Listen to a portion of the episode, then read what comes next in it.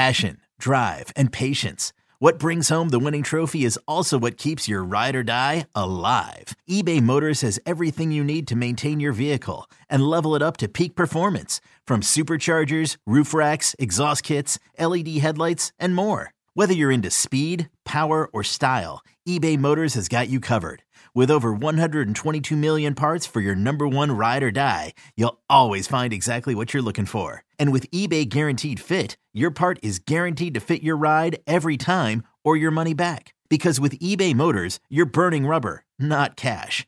With all the parts you need at the prices you want, it's easy to turn your car into the MVP and bring home that win. Keep your ride or die alive at ebaymotors.com. Eligible items only, exclusions apply. Presented by T Mobile, the official wireless partner of Audacy Sports. With an awesome network and great savings, there's never been a better time to join T Mobile. Visit your neighborhood store to make the switch today. It's time for Barreled Up by Bald Cap Sports. Here's your here's your here's your host, Jim Riley and Robbie Hyde. About the contract, real quick. Let's get to that. I I, I think we need to put put a few more words to that. Um, if, if, anybody that has not seen or heard, it is two million dollars a year for the first ten years, and then the rest of it kind of piles in after that uh, for ten years after that. How do the Dodgers avoid the inevitable hate that's headed their way? I think the I think Toronto fans were already there, and maybe it was whether it's towards the Dodgers or whether it's towards CAA, that the Blue Jay fans are, are on a whole new level. But now here comes the rest of the league after this contract how do the Dodgers avoid being the most hated team in baseball right now? I mean, listen, if my team had done it, I would love it, but my team didn't do it. So I, it, it's it's sort of a weird spot to be in. Are the Dodgers going to be the most hated team in baseball now? It's a really good question. It's the whole Jesse Pinkman. He can't keep getting away with this, right? And yes. that's just how it feels. And if I'm a fan of another team, I'm like those damn Dodgers. I mean, mm-hmm. not only do you have a savvy front office that has experience with deferrals. Look at Mookie's contract, look at Freddie's contract. And I mm. think the interesting thing about the Ohtani contract is this is not going to be the model for superstars moving forward. I mean, you look at Bryce Harper and Aaron Judge. Harper makes seven, eight million in endorsements. Judge makes around five million, something in that range. It's just a unique, once in a sport type superstar that makes enough money in endorsements to justify doing something this extreme. I thought maybe 25 million. I thought maybe 30 million when we first heard of the contract as far as the deferrals, but there's not one person out there that thought 68 million and a, I mean you're writing him a 2 million dollar check per year, right? But it's not like he's on a 9 to 5 job or anything like that. He's someone who of course is f- generational wealth beyond belief for generations for all of his mm-hmm. descendants. Mm-hmm. But I do think as far as to answer your question, how do you not get the hate for the Dodgers?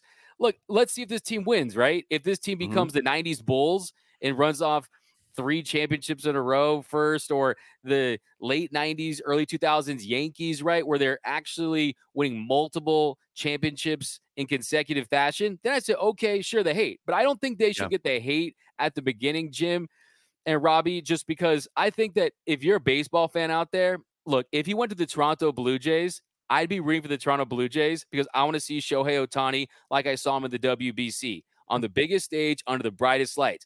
At the beginning, let's just get Ohtani to the postseason just so the common fan of any team can see this guy and how he performs on this level. But if they start winning and just sweeping their way through multiple World Series titles, and because of the defers, let's say they get Yamamoto, or let's see if they get Glass. Now, let's see how they fill out this rotation and look at the super team because look, this team isn't far removed from a team that won 111 games, but mm. also got they got bounced in the first round. So we still have to prove that you can win with this manager. With 162 game win championship, you still have to prove that Mookie and Freddie can heat it up in the postseason after going one for 21 last year. But of course, you get the biggest superstar on a team friendly contract. You got money to spend.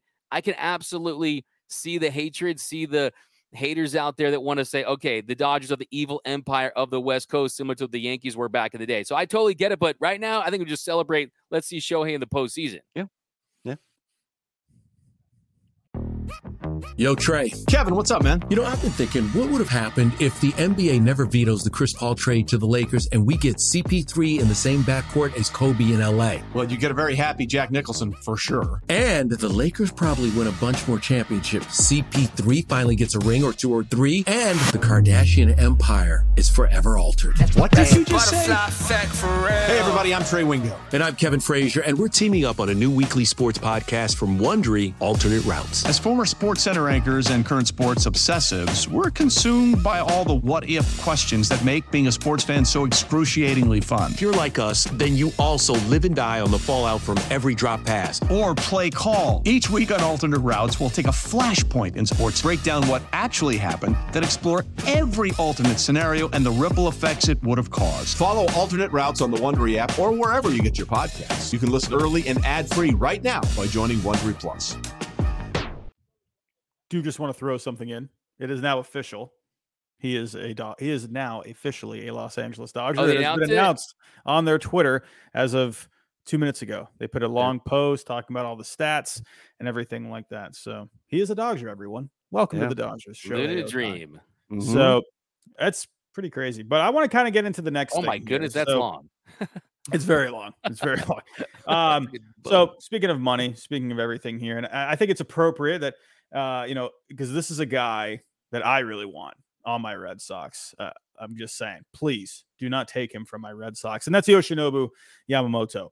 I'm dying for a guy like this. We need him, but the Dodgers realistically have a great chance at getting this guy. Right? You just now officially you have Ohtani, uh, the greatest player from Japan. Right? Obviously, this this guy's going to make you very good over the next however many years. Um, obviously, they have money. They make the playoffs every year. The Dodgers have a real chance to get Yoshinobu Yamamoto. What do you think, realistically? What percent chance now that Ohtani's in the fold? Do you think? Because I've been seeing both sides of the coin here, right? Now that they've committed more money to the payroll, granted, it is only a $46 million hit to the CBT because of the deferred money and depreciation and all that stuff. Um, either way, you're starting to see the payroll maybe start to get up there a little bit. Do you think? Do you think realistically they have a better chance now of signing him, or would you say less? So it's interesting because I think you know, one thing you want to know is is has Ohtani given the green light for multiple Japanese players on his team? I mean, I think there's no we haven't seen any reporting that he has mm-hmm. green lit it. That one, he'll be a part of the recruiting process. I mean, can you imagine if you're Yoshinobu Yamamoto and you touch ground LA and you're gonna have your meeting with the Dodgers and Ohtani's sitting right there next to Andrew Friedman, right? And he's a part of the process and he's recruiting you to be what the Dodgers are hoping is going to be the team of Japan, right? So as far as national exposure, Yamamoto could look at the Dodgers and say, okay, I'm going to get paid, also get endorsement money. I'm also going to get peak Ohtani. He loves Los Angeles. He was sitting courtside at a Lakers game. I'm not saying it means anything at all whatsoever, but he it does feel like you compare him to Ohtani, who's he's in bed by eight, tucked in, getting his 20 hours of sleep a night, right? Yamamoto mm-hmm. is someone who I've heard kind of embraces the lifestyle a little more and the Japanese culture here. He'll be able to have that. So I think as far as a fit goes from a city standpoint, I definitely think it makes a lot of sense. I would say financially, you look at where they're at, they're still not at that first tier, right? The first part of the threshold, but I guarantee you that Ohtani didn't sign with a team that's worried about that, right? Mm, if they think they can get someone that is an impact starting pitcher at the prime of his career where you're getting peak years out of mm-hmm. it, I think they'd be fine to mm-hmm. go upwards of 280 to 300 million dollars that's going to require to get him, right? I mm-hmm. definitely think that that's something they could possibly do. I don't think that's outside the realm of possibility because you look at the starters that are out there, right? Blake Snell, I just don't see that as a natural fit. Jordan Montgomery, another Boras guy, I don't see that as a natural fit. And you don't get two of those guys. I think Giolito is absolutely in play. I predict mm. that he will end up as a Dodger. But outside of that, you look at Corbin Burnes has been a little quiet as far as his availability right now. Mitch Keller, he's not like a needle mover on that level, multiple years of team control. Glasnow, I think, makes a ton of sense, especially look at the $46 million on the CBT with the deferred money of Ohtani. I think Glasnow you could possibly absolutely take the flyer on on the one year of team control, but Dylan Cease as well. I think if you look at that for that surefire ace, Walker Buehler's on a pitch count coming back. No guarantees about how yeah. much Miller will emerge. I absolutely think that if there's mutual interest there, and I've heard there is. I mean, I definitely have heard that the Dodgers would absolutely be willing to go for Yamamoto. They're not saying, okay, we're tapped out. We spend this money on, on um, Ohtani. No, they're looking for more pieces of the puzzle, and I definitely would not be shocked if they got both of them. We have too. Oh, like, sorry. Go ahead. Sorry, I didn't. I didn't mean to interrupt you. Yeah, I just want to throw Imanaga at the air as well. I heard there's also they're also in the mix with that too. So. Mm-hmm.